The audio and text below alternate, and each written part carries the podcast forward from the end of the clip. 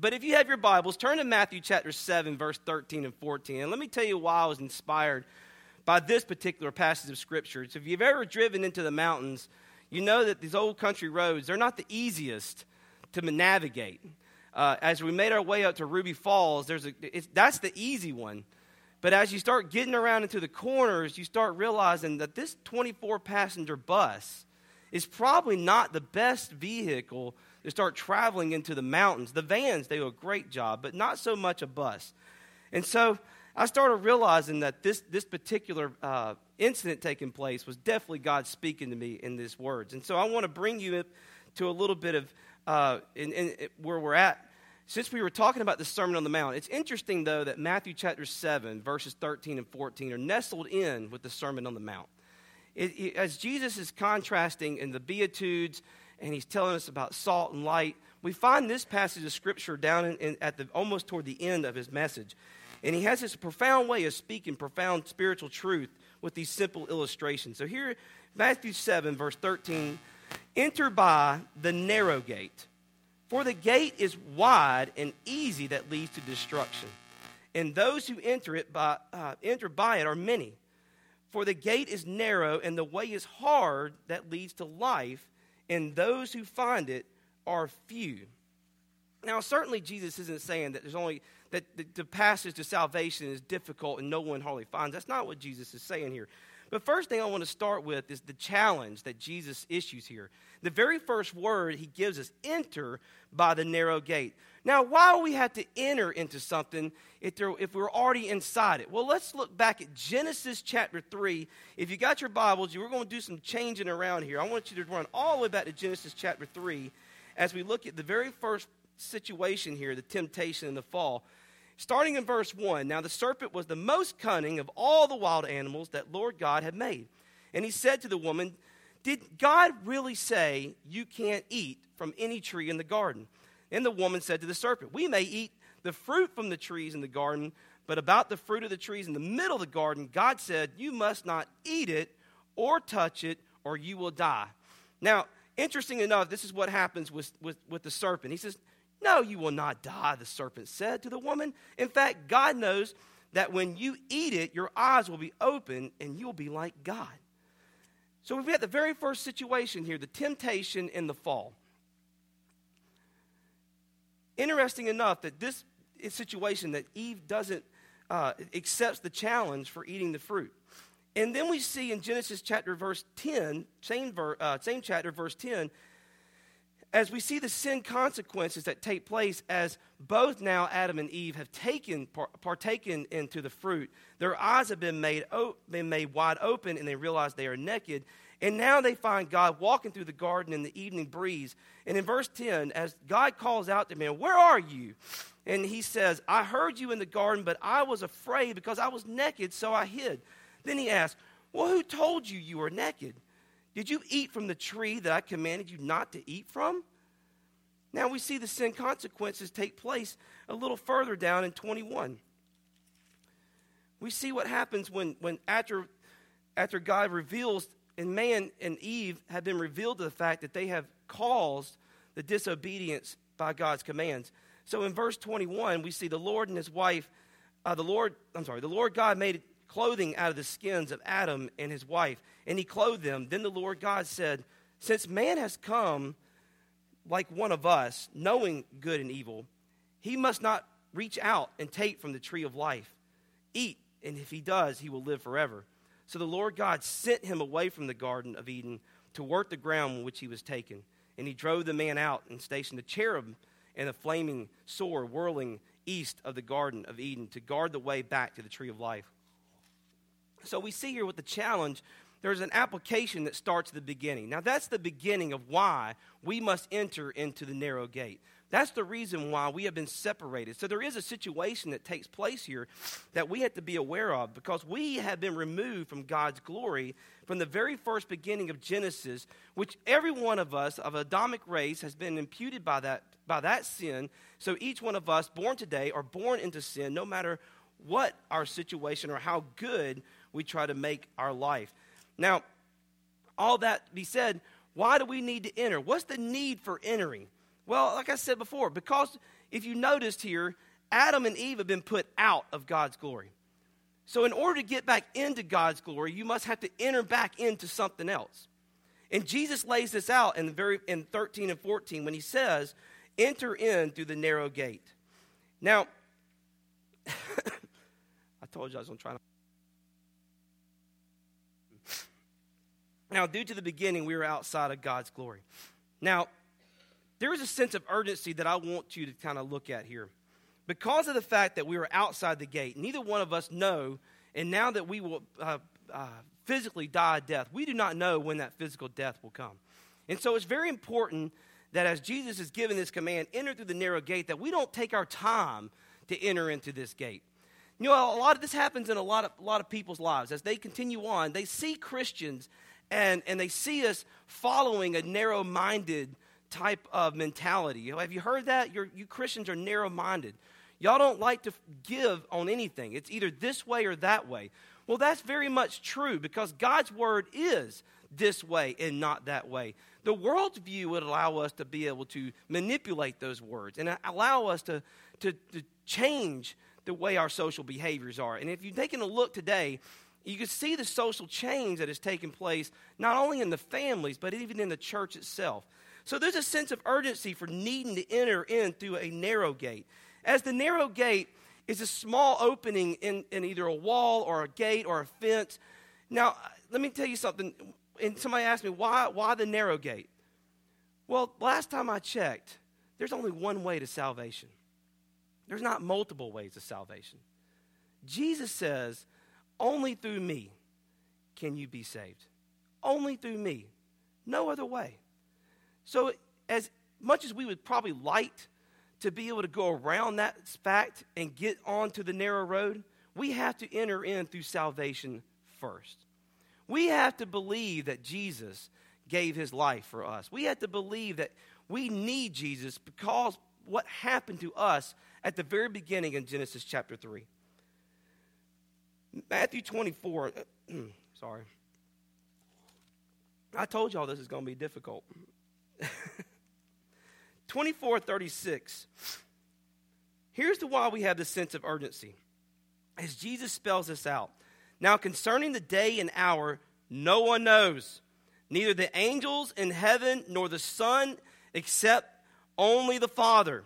As the days of Noah were, so the coming of the Son of Man will be. For in those days before the flood, they were eating and drinking and marrying and giving in marriage until the day Noah boarded the ark. They didn't know until the flood came and swept them all away.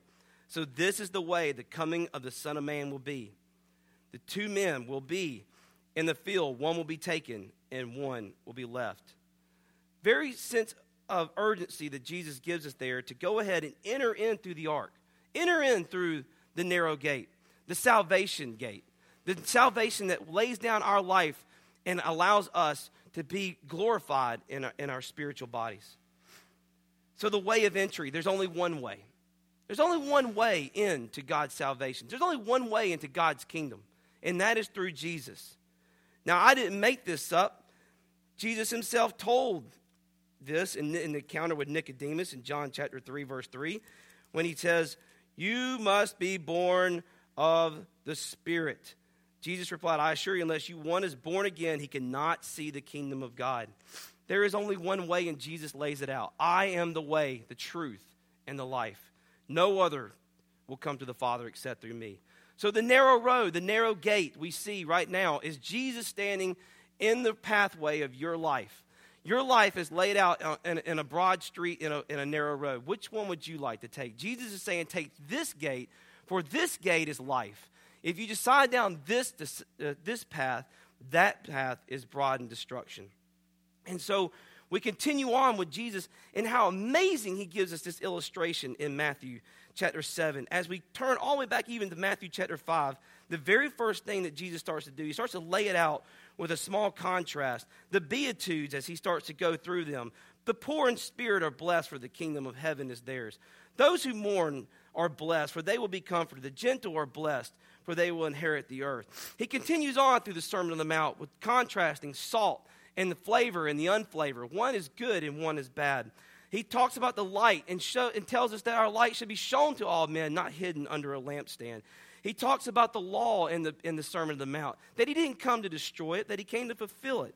He talks about love. He says, love your neighbor and love your enemies. He talks about possessions, and he talks about judging. Different entries have different areas for us to enter, and so we see the narrow versus the wide. In John chapter 3, there is only one way. There is only one way. Now, why does Jesus have to use both contrast here? I thought about this as I was putting the sermon together. Why does he have to give us the two different contrasts? Well, have you ever thought when Jesus and God made man, he knew how we thought? He knew how we thought. He knew that we needed two reasons and one to make a decision. That we wouldn't just be happy with having one plan and one way to make it. He always gives us two things to decide from. He lets it be your decision. It's interesting enough that Jesus didn't say, force yourselves and force everybody through this narrow gate, for this is the way of life. He just says, you must enter it. Enter into the narrow gate yourself. And so we see the narrow versus the wide. Now, I will tell you, and everybody can and pretty much agree with this, that the wide path of destruction is the broad path. And that's what Jesus starts to relate here as he continues to talk in Matthew chapter 7, verse 13. He says, for the gate is wide and the way is easy that leads to destruction, and those who enter by it are many. Well, who is these people that are on this large and broad path on their way to destruction? And well, if you remember all the way back to Genesis chapter 3, when God is cursing the serpent, he says, your seed will be cursed. Now, does that mean that Satan is able to multiply? Does that mean he is able to make more serpent babies? Does that mean we have serpent Satans running around? No, those seeds are our sins that allow Satan's army to grow on a daily basis. We are the seeds, if we're not a believer, we are the seeds of Satan's army. And so that is very much, I'm so sorry. And so we see Satan's broad path of people going down the way of destruction because they are falling away and following a life that is easy, that has been made through them. So we see the different paths here.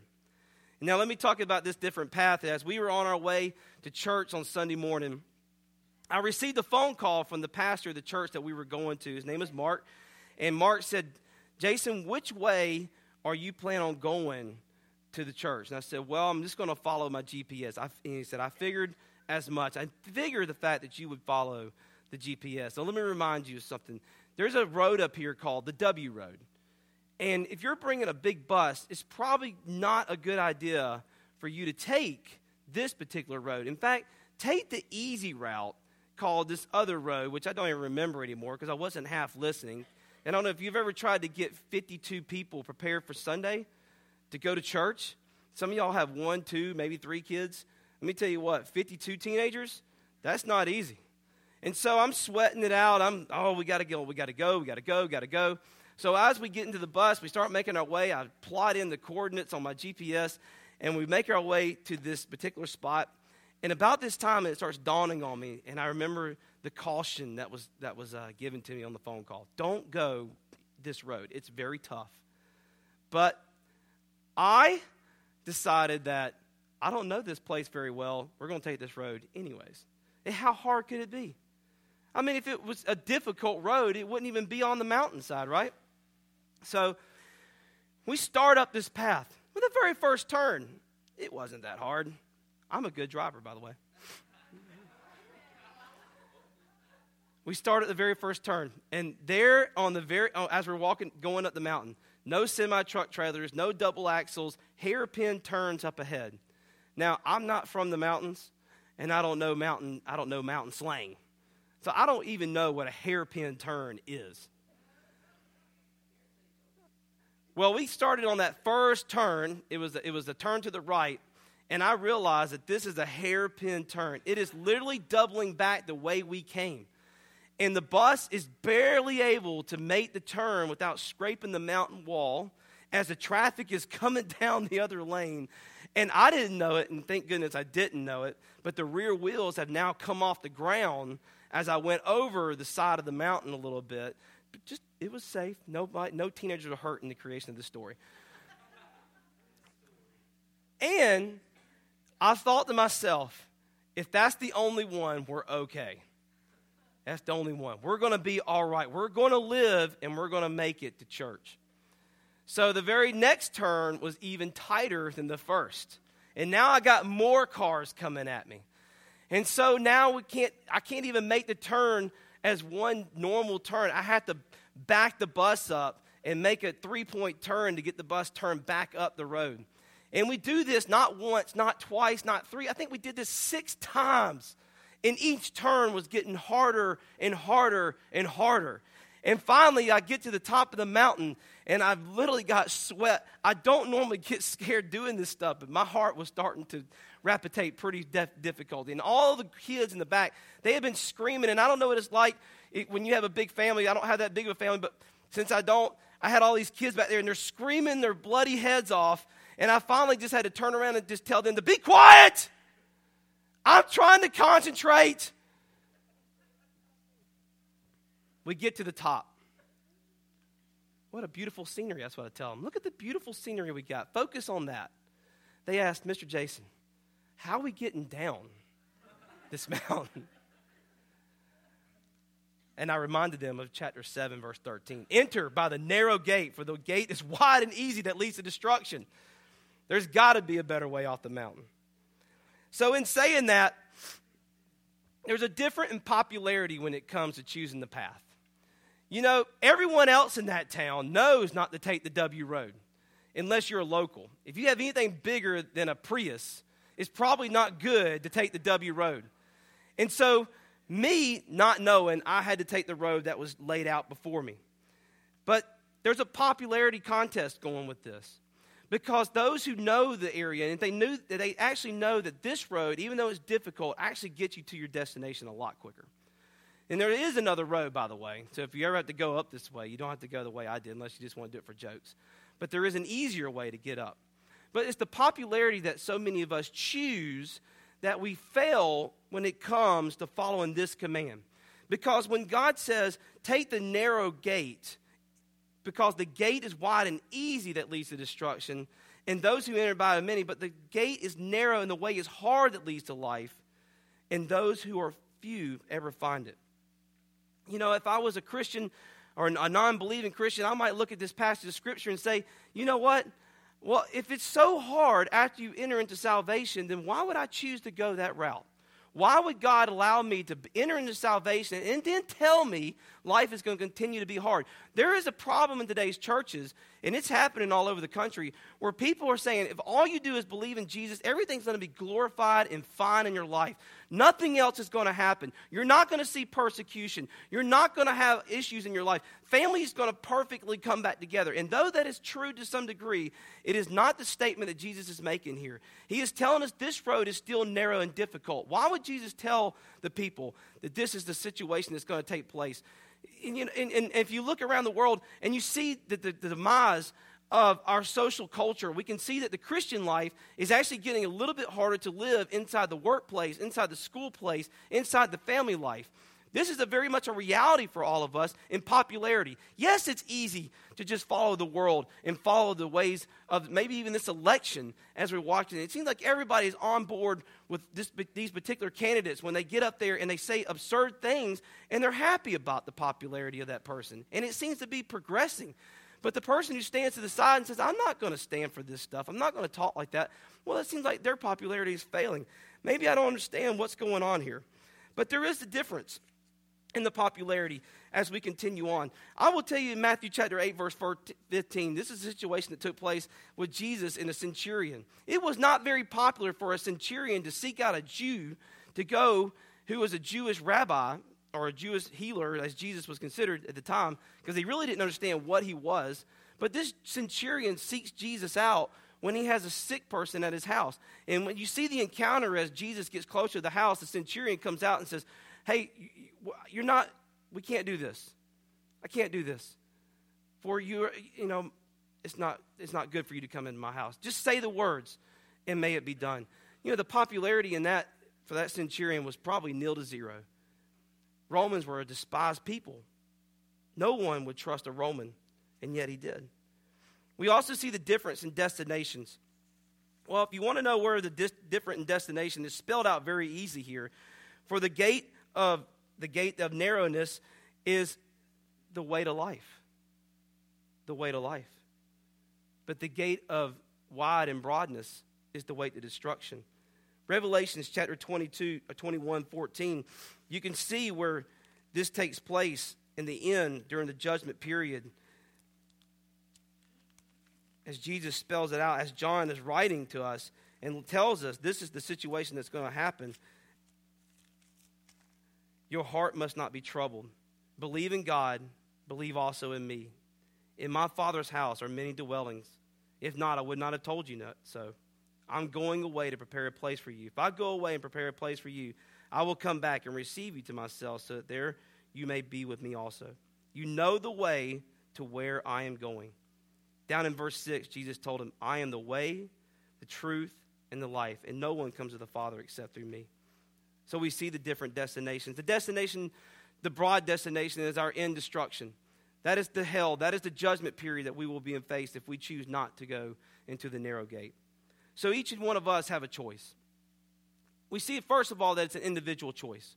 Now, I would love, and particularly in my youth group, I would love to be able to pray a beautiful prayer and bring all of our youth into the kingdom of God. That would be my dream. If I could do such a thing, I would go out into every city and every town. I would go to every school and pray the prayer and bring them all to me, and let them go into the kingdom of God. That would be a wonderful idea, and it would be so easy.